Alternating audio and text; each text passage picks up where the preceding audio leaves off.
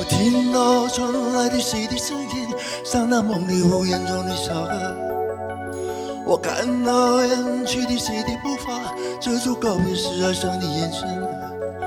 不明白的是为何你亲热。让风声 Hello Hello，欢迎来到 Climbing Note，我是小聂。二零二四年的一月六号，常规节目回望二零二三，新的一年已经开始了。首先在这里祝大家新年快乐。这期节目其实十二月底的时候就做了一些准备，本来想元旦的时候就放出来，结果呢，一个是家里啊，家里确实有点事儿，回了趟山东，另外我感觉还是心里有点虚吧，就是说搜集的资料感觉不够不全，想再充分一点，就是说再等等看有没有其他的公众号做一下做一下年终总结，咱也好借鉴借鉴啊，看看有没有自己不知道的新消息。那最后也发现不多，呃，有两个号吧，有有那么几篇文章，看了一下，呃，我在后面回顾的时候会也会列出来。然后先说一下后面有那么两期节目的一个规划吧。首先是新的一年开始了，那去年年初小聂自己也列了些 flag，啊、跟大家下一期节目啊搞一个短一点的，跟大家汇报汇报这个倒了多少啊？先先说一下，大部分都倒掉了啊，但是不耽误新年啊，新年做新计划，尤其是一月已经开始了，这个要抓紧啊。其实也是抛砖引玉吧，而且把它说出来也算是对自己的鞭策嘛，跟去年一个意思。第二部分是实际上十二月的时候本来要录一期这个跟跟朋友录一期去国外攀岩的这么这么一期节目啊。二零二三年是咱们这个口罩三年之后的放开的第一年啊，呃，身边很多朋友都出去爬了。那我觉得去不同地方感受不一样的攀登文化是这个野攀这件事情中就是非常有意思的一部分内容啊。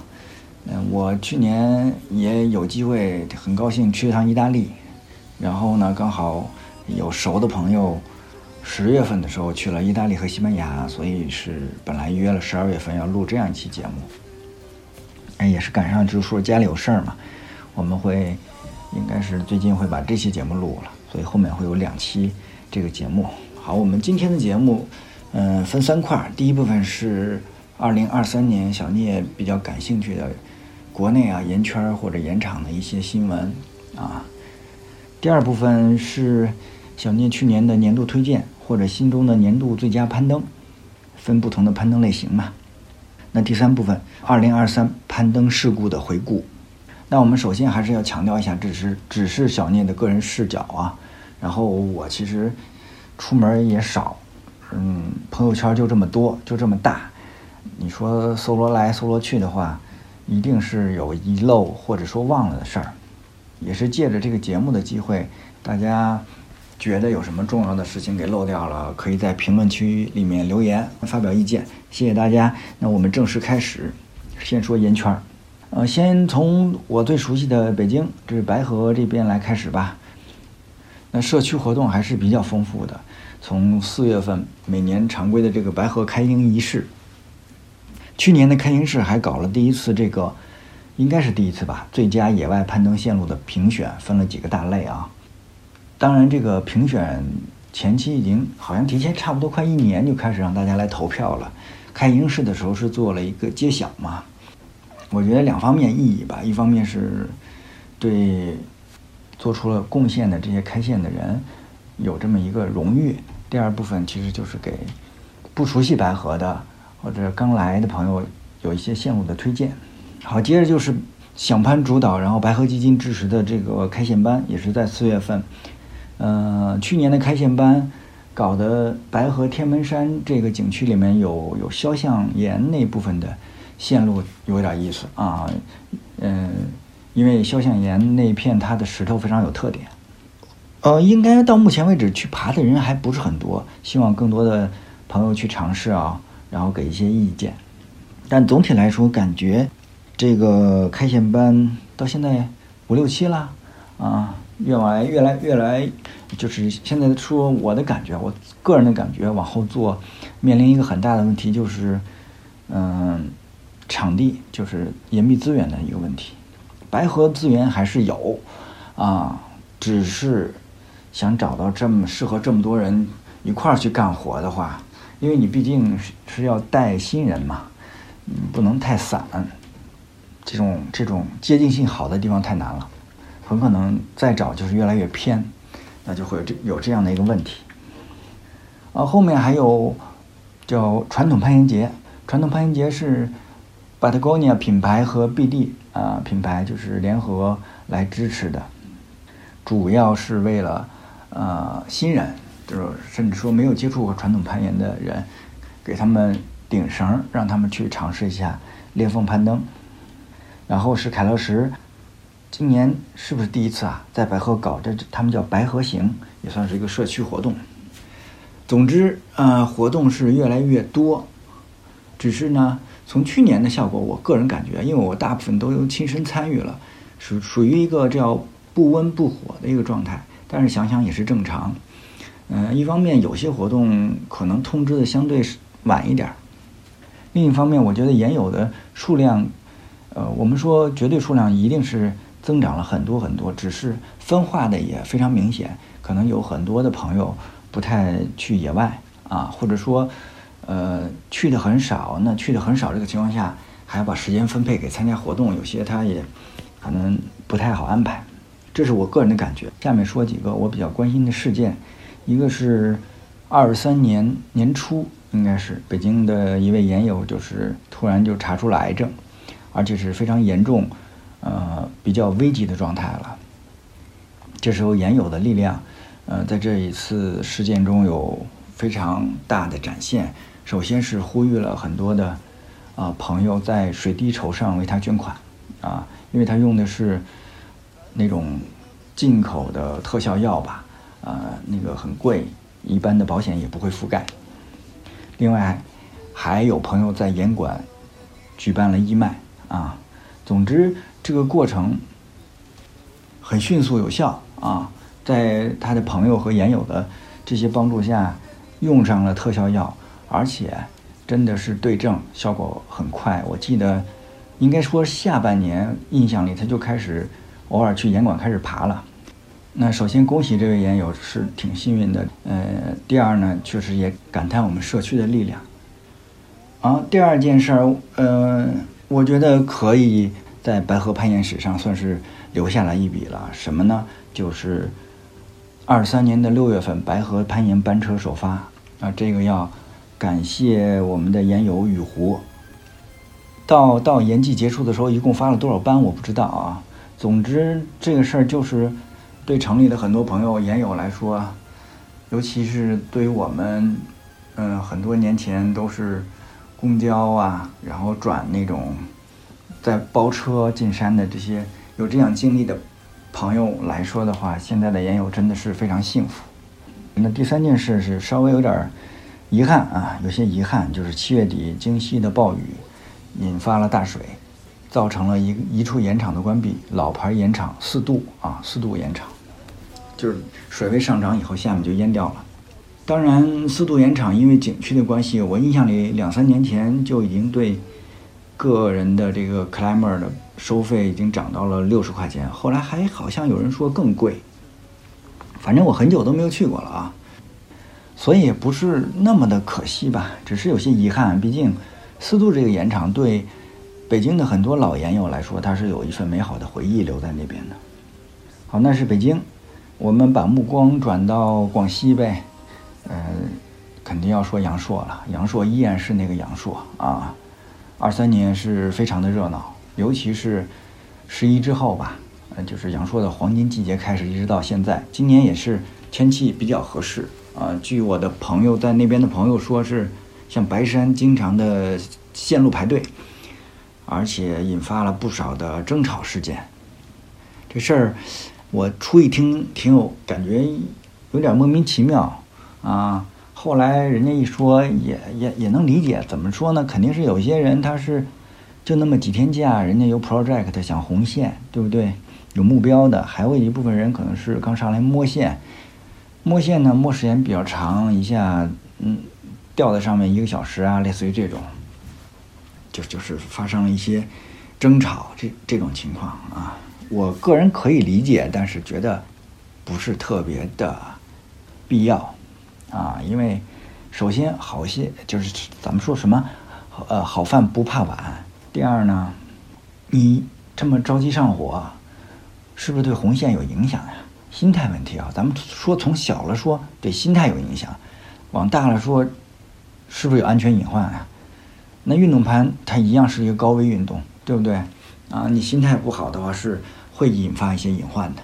嗯，阳朔其实就是热门盐场排队，那还有一些比较好的线路、优质的线路是在散落在稍微偏一点的盐场的，啊，值得去发掘。然后你觉得？发掘起来太麻烦，也可以把目光稍微转一转啊。边上离它不远，交通也很方便。我们说，柳州的镜子山、茶壶山都是非常好的盐场，也有非常难的线路。而柳州也不贵，吃的也挺好的，是不是？嗯，都可以考虑。而阳朔二三年其实，呃，活动也不少。呃，最大的一个活动是始祖鸟的，叫什么？山地课堂吧。第一次落户阳朔，斥巨资啊，呃，请了很多人过去。然后传统的叫阳朔攀岩节，还有岩邦现在也在搞，前一段也搞了活动，对吧？但整体也也我看也是一个呃不温不火这么一个状态吧。广西去年我还还关注到一件事情，就是在在哪儿呢？这是广西的北流举办了红砂岩的线路攀岩交流活动。红砂岩是。出裂缝的嘛？那这个它的裂缝线路，这个红砂岩的红砂岩的质量虽然没有黎明老君山的好，但是就是现在已经有成熟的线路了。关键你在广西就不用跑那么远，就能体验裂缝传统线路的攀爬了啊！这是广西。那我们说完了广西，我们说广东。广东一件不太开心的事儿啊。呃，著名的盐场英西的叫大庙吧，这盐场关闭了部分线路。这个月啊，就是过几天我可能还是要去一趟。本来是想去那边爬一爬的，听说了以后，呃，我还有点是有点遗憾。我说这个怎么就怎么我还没去过就爬不了了呢？后来就问了一下老去那边的朋友，还好，只是部分的关闭了啊，其他线路还是可以爬。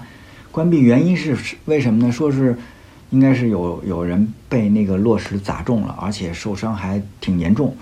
那本地政府就受到了一些压力啊，所以关闭了一些一部分。这是英西。呃，说到关闭盐场，二零二三年还有一处盐场，应该是比较长时间的会会会会被关闭。它是湖南的梅江三道盐门啊，这我们之前节目说过这个盐场。接近性好，线路也质量也不错，应该是离长沙说长沙长沙盐友去的最多的这么一个野外盐场。应该原因也是什么景区换领导啊，然后又搞露营基地呀这种东西啊，就不让爬了呗。那说不让爬，可不就不让爬啊？那作为一个攀岩还算年头挺长的一个北京岩友来说，这种事情。我们在北京也是经历经历过很多次了，见怪不怪。我觉得未来的这个十年，起码十年之内吧，啊，全国各地一样此起彼伏，会有这样的事情发生。嗯，但是我们说，作为 climber 来说，作为一个热爱野外攀岩的朋友来说，攀登是你的刚需啊。我们无非就是。嗯，游击队战术嘛，啊，从这儿换到那边去，而且有时候所谓的关闭也只是短期的，几年啊，可能过几年它又会开放啊。当然，很久不去的盐场，再次提示一下，会有一些这个安全隐患，要检查一下挂片的质量，对吧？再说说云南呗，昆明小摸鱼洞盐场，去年有个事儿还蛮新鲜的，就是有人偷快挂。小摸鱼洞，很多人在那上面刻线，作为自己的 project，在上面留了快挂，这是挺挺正常一个事儿吧。然后有一天就发现很多快挂被摘下来了，还藏起来了，只是还没来得及拿走啊。据说怀疑是爬绳子的人，就是搞弄绳索技术的人可能给弄下来的。你应该是想带走还没来得及。这个我知道，确实是有一些人学绳索技术啊，是为了挖崖柏呀，在山上搞草药啊，就是以挣钱为目的嘛。这无可厚非，对不对？但是你都你都偷了这个事儿吧，你没法说了。你这当然是，首先是能曝光就曝光，然后够金额的话，能报警就报警吧。这也没什么可说的，嗯。但但咱就再多说一句，这这什么快挂二手快挂能卖多少钱呀？我不知道。总之大家留意一下吧，啊，加点小心。呃，二零二三年小聂的朋友圈里还有一些比较热门的盐场或者盐区，比方说，在北方来说最热的是应该是枣庄了，然后南方来说浙江的白岩下啊，还有湖北的这个咸宁的明水泉都是非常火的啊。那那那那夏天最火的盐场依然是六盘水啊，六盘水牛逼洞啊，基本就是这些，欢迎大家补充。这是第一部分，第二部分我们来说说小聂心中的年度最佳和年度推荐。呃，首先是当然是运动攀，嗯，越来越多的朋友加入野攀的队伍啊。然后二零二三年也有一些我认识的朋友纷纷的升级，嗯，有有升幺二、幺三、幺四的都有啊。首先恭喜他们。然后在运动攀这一块呢，我不得不说。年度最佳，心中的年度最佳是一个空缺的状空缺的状态，没有一个特别有分量的攀登出现。但是，确实还是有一些亮点的，咱们就说说这些亮点吧。第一，就是老牌的十四选手大卫啊，大卫上个月在西班牙训练，呃，其中有一天一天之内红点了两条十四 A 啊，证明了自己的实力啊。第二个。嗯，我们白河的研友想攀的老板周鹏，周鹏终于晋呃出手晋级了，应该是在去年的四月份，不升十四则也一升就是两条，四月份搞了两条中国攀跟惊雷。第三个，呃，也是白河选手，前白河选手吧，浩浩啊，浩浩现在已经正式的移居昆明了，在昆明的小莫雨洞，嗯，拿下了一条还是两条。本地的 project 拿下了首攀啊，也是放了应该是，呃不少年头的。我我忘了是幺三还是幺四级别的了啊。第四个还是十四俱乐部的肖玉杰，也叫琪琪。琪琪十一月份来到了北京，以比较快的速度吧，首先是把十年前法国人在白河开的一条幺三 D 啊，十年前做完首攀以后。这中间肯定是有不少朋友去尝试过，但一直没有二攀，啊，他过来拿下了二攀。然后另一条线，啊，好像是当年凯乐石开线的时候，西班牙的老托尼开的，在精灵谷，啊，一条非常风格非常独特的花岗岩线路，叫马路啊，琪琪拿下了首攀，啊，这条线。因为就在金龙谷、精灵谷嘛，就在大洞下面，我也去看过，而且我知道这些年来，呃，北京本地的很多野攀高手都纷纷的尝试过啊，一直没有成果啊。这个琪琪过来是也是速度很快的就拿下了。呃，下一下一项，下一项我们说一说运动攀的多段。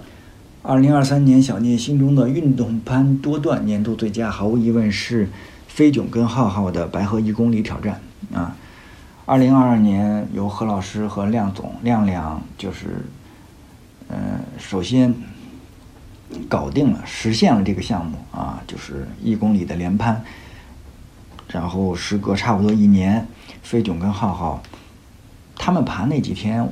爬之前嘛，我正好还在白河，我碰见飞囧了，呃，聊了一下，他们是采用就是共攀的这个方式，能够节省时间，而且两个人实力都非常强啊。十二小时四十四分，提高是不少的，而且他们还是有空间，因为我知道他们没有集中的为这个针对练练几天，嗯，可能就爬了练了两三次吧，很期待就是。二四年、二五年会有有没有其他的这个 team 来把它白河一公里来给完成？我们先不说破纪录这件事情啊，只要你能够把这一公里连续爬下来，我相信对你个人的呃起码攀岩耐力方面是会有极大的提升。好，这是年度最佳。除此之外，多段运动攀也有亮点，亮点是什么呢？或者说特别有意义的线路，是想攀的老板周鹏在完美心情白河的完美心情大岩壁上新添了一条线路——自由之魂啊！名字一出来，我觉得就不用太解释了，它是非常有意义的一条线路。唯一有一点点遗憾就是，应该是还没有全部抚锐掉，因为花岗岩的多段，你在开发过程中碰到光板这种情况是很正常的。啊，如果绕不过去的话，只能 A 的，就是挂片距离打近一点，抓快挂啊。当然也希望，呃，未来啊有高手过来去把它给抚锐掉。下一项传统攀登，传统攀登这一块呢就稍微有些尴尬了，嗯，既没有年度最佳，也没有我感觉没有太多亮点啊。有朋友知道的，麻烦推荐给我。再下一项干攀，干攀好像也没有心中的年度最佳，但是啊，这次一定是有亮点的。自从韩国人在湖北咸宁的明水泉开辟了高难度的干攀线路之后，后面几年基本上还是主要是周鹏在那边刻线。嗯，但是去年不一样，去年一个多月的时间，肯定起码有十位以上的朋友啊，在那边搞干攀线路。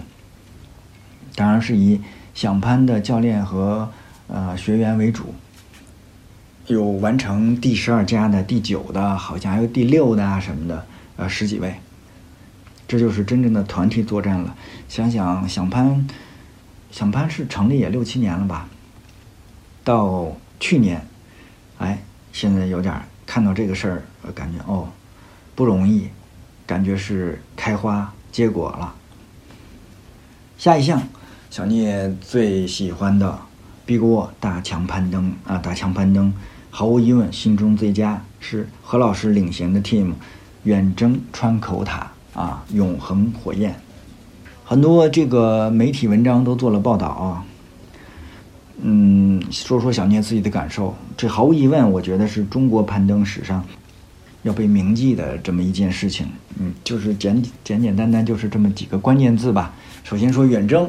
第二，巴基斯坦；第三，川口塔啊，把这三个字儿加起来就可以写入中国攀登史了。关键人家还上去了啊，有运气的成分，但更多是实力的体现。其实说到这个是稍微有点感慨的，他不光是河川啊一个人梦想，他是他那一代啊那一代，就是那个时候开始攀岩的这一代人的梦想。然后如今梦想就照进现实了。在这里，我作为一个就是热爱碧波攀登的这么一个普通的 climber，我致以代表我自己代表 climbing note 致以我的 respect。然后要感谢他们这个 team，感谢何川何老师，感谢孙斌，感谢大卫，这三位是攀登队员。然后感谢我们牛逼的摄影师，呃，Rocker Grave。感谢王辉啊，王辉是没有上线路，他是在大本营。这三位摄影师，这整个这个 team 六人组合，感谢他们，嗯，让我们看到了可能性。好，这是 Big o 的年度最佳，Big o 还有亮点，亮点是什么呢？我们前面有一期节目嘉宾杰克啊，专门请他过来做了啊，他跟这个飞马灿辉一起爬完成了 nose 啊。又一组国人搞下来 nose，另外还有一组，其实那期节目我也说过，是重庆某大学的老师，叫孙旭啊，南方的朋友肯定都很熟了，他实力非常强，运动攀、报时能力都非常强了，和他的搭档方翔，然后也拿下了 nose，而且速度还很快。这个其实我觉得更要亮眼一点，为什么呢？因为飞马他们的三人组啊是长期，呃，就是定居美国的，他们的训练。就针对 nose 的训练会更方便一点。那孙旭，我理解他主要是在这个呃重庆，所以训练这种裂缝攀登的话，条件要相相对差一点，他需要克服很多困难。以后有机会我们碰到，我们会呃更多的聊一下这方面的话题啊。这是 Big Wall，下一部分宝石啊，野外宝石，野外宝石年度最佳是来自孙迅，英文名字 Jason，首攀了黄龙洞，杭州黄龙洞的 V 十二长亭外，这是国内这个野外宝石的最高难度啊，就是目前的最高难度。那黄龙洞，你看到现在有桃花拿铁。什么孜然羊肉、千百度、人间四月天，还有这个长亭外，嗯，就是难度比较集中啊，高难度线路比较集中的区域了。然后这个消息是来自北京的研友啊，超然，超然对孙迅他有一个非常详尽的采访，发在超然自己的公众号上了。我们回头发这个公众号文章的时候，也会把链接放上来。呃，包括他怎么训练的，对线路的感觉，采访的很细致。我们也谢谢超然跟孙迅，啊，这是年度最佳。然后亮点也有啊，亮点是我们去年的年度最佳啊，白河的也有大少鹏啊，就是白北京有两个少鹏嘛，这个岁数大一点，我们叫大少鹏。去年呃前年开发了一百条线路，然后去年二零二三年开发了有一百一十条啊啊，非常的佩服。下一项。下一项是纪录片，纪录片小聂比较汗颜了。二三年户外相关的纪录片我看的很少，但是有心中最佳。呃，毫无疑问有一些情感因素，是心中的火焰啊！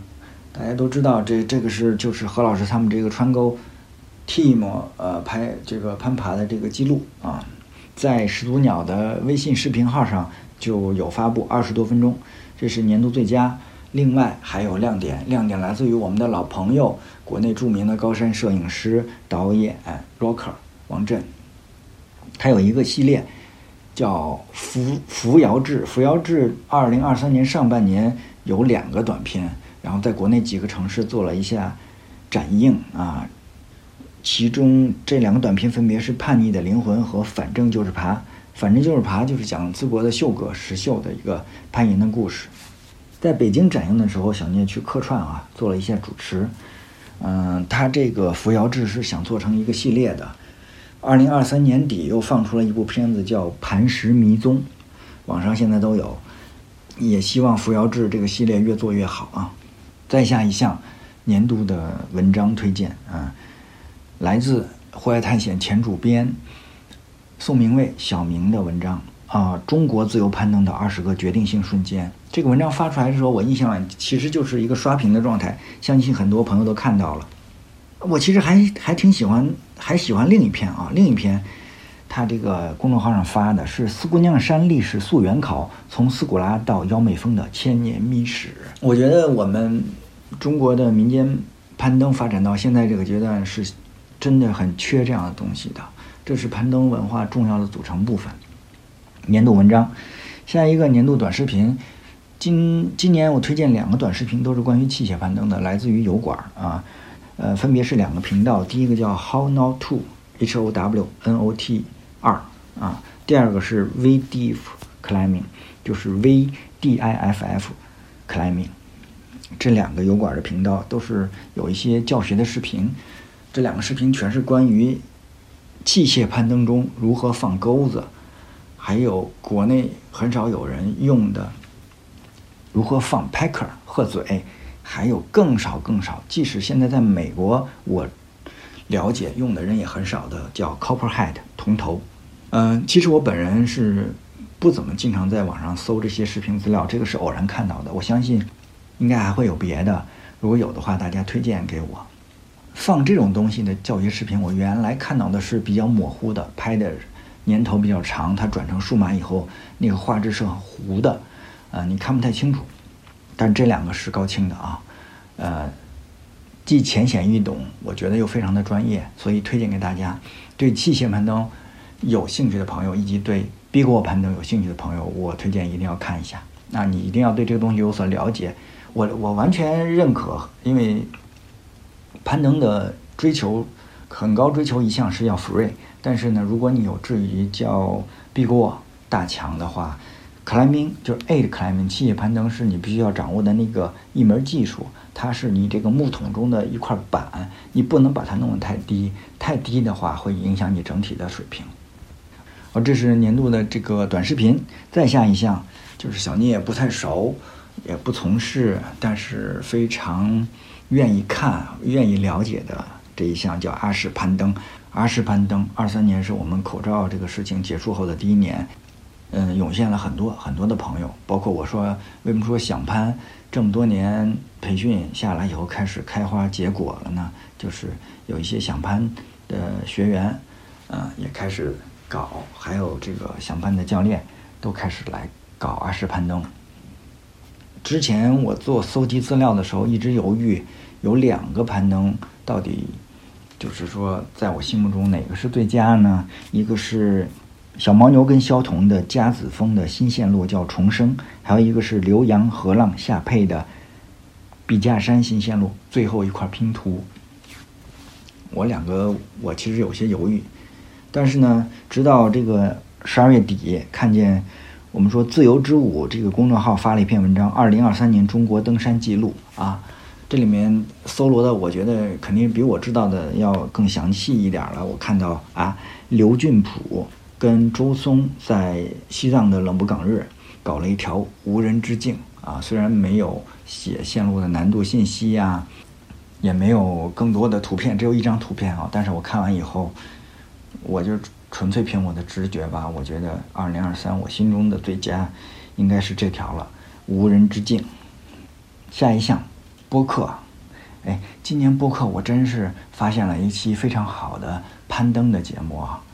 这个我们去年推荐的是航海，就是跟户外沾户外沾边嘛。嗯，今年是来自小宇宙 X 博士频道里面的第四十六期。它是有个子栏目叫“次要玩家”，它这期的标题是“连续跑三十公里就有机会挑战珠峰”。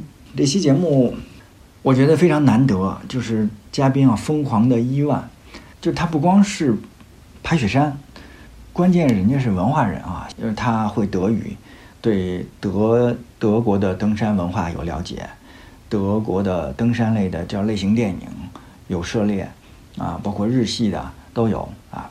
所以这个就是，而且他还还会讲故事。你包括他节目里讲的乞力马扎罗的攀登啊，这个我原来就听朋友讲过，但是呢，再听他讲，我依然觉得非常有意思。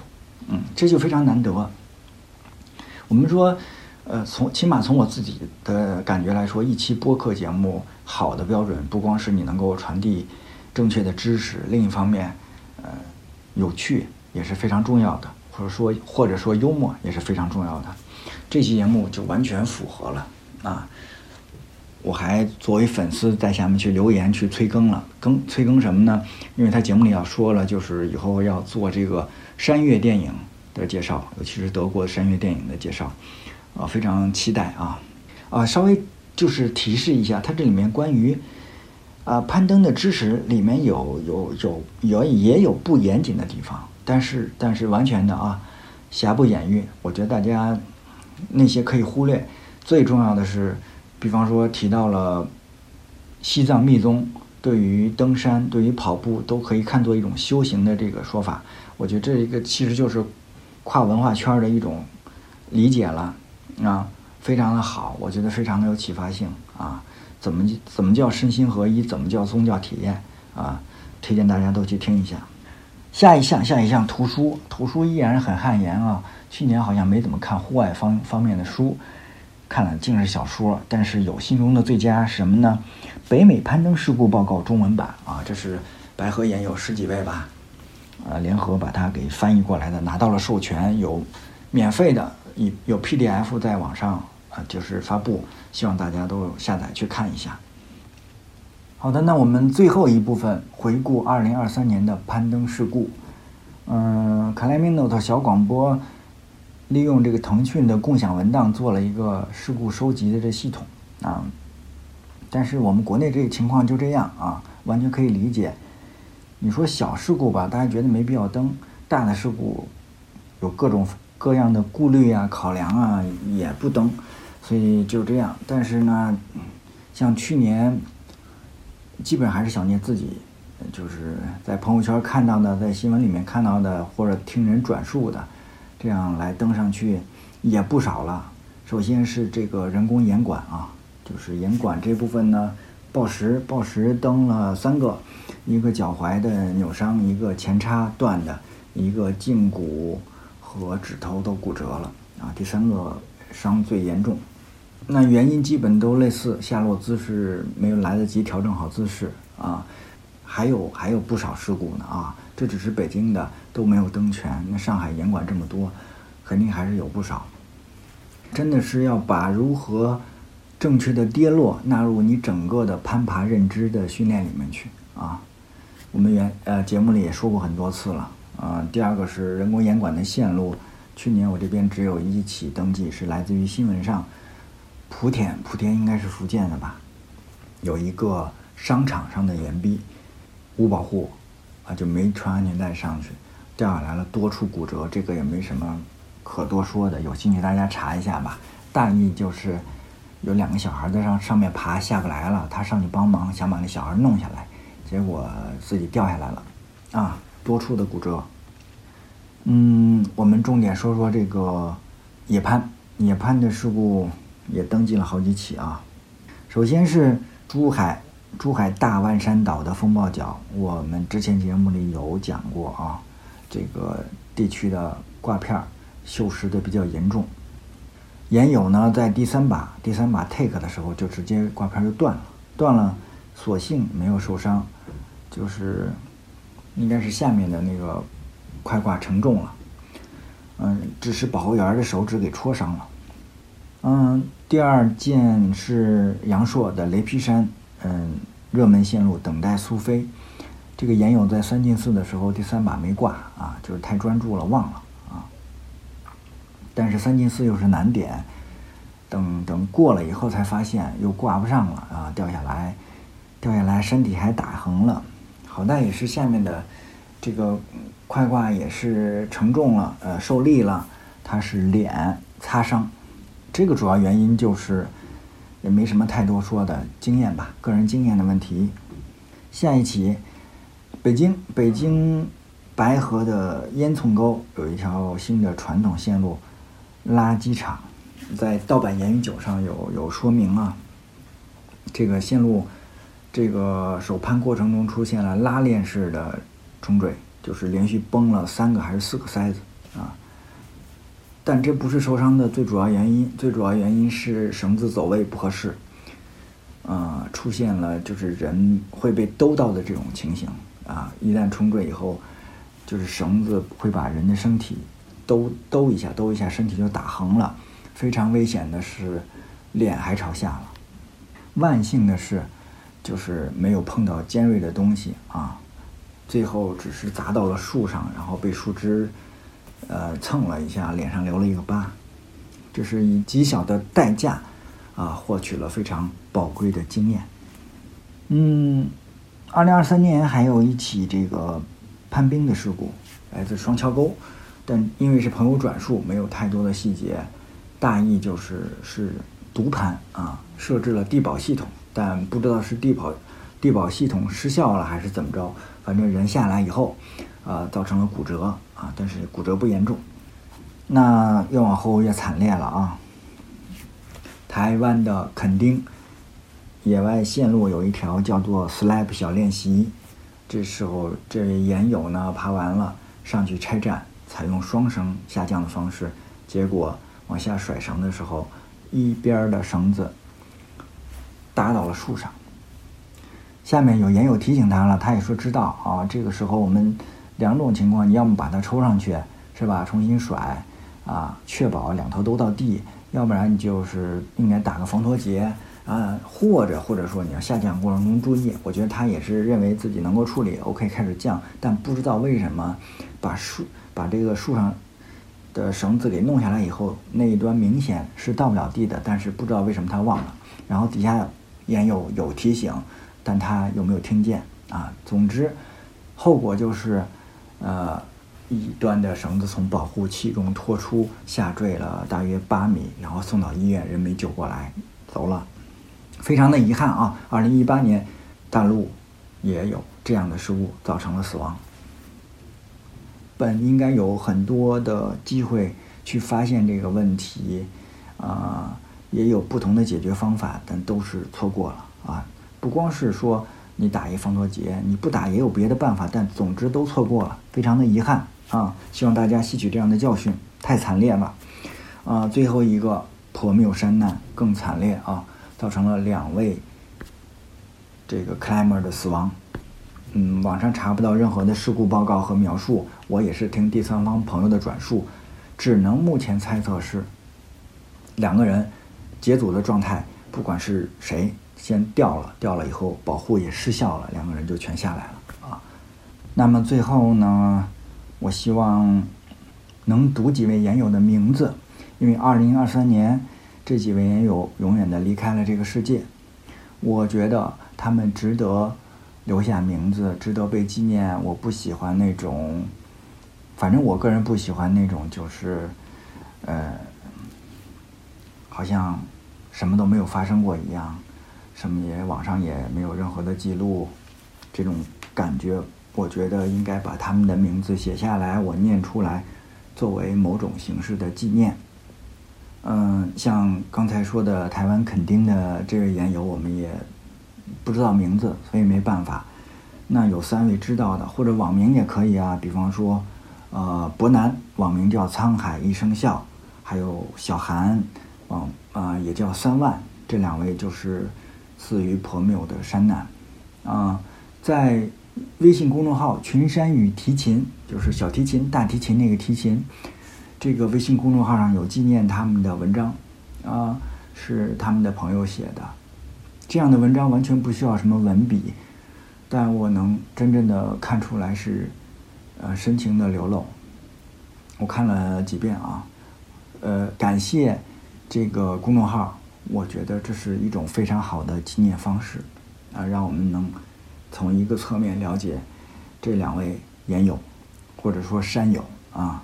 呃，第三位来自广州的研友袁天啊，我觉得稍微爬的年头长一点的朋友都知道他，他是不光是资深研友，还是攀登这个行业还有救援这个行业非常资深的从业者。他跟我差不多大，或者比我小个一两岁，嗯，当然比我资深的多啊。去年应该是因病去世了，听到消息我还是挺错愕的啊。那希望他们在另一个平行空间能够继续自己的梦想，啊，二零二四年已经开始了，小广播在这边，希望我们的朋友一起吸取从前的教训，我们保持攀登。谢谢大家，我们下期再见。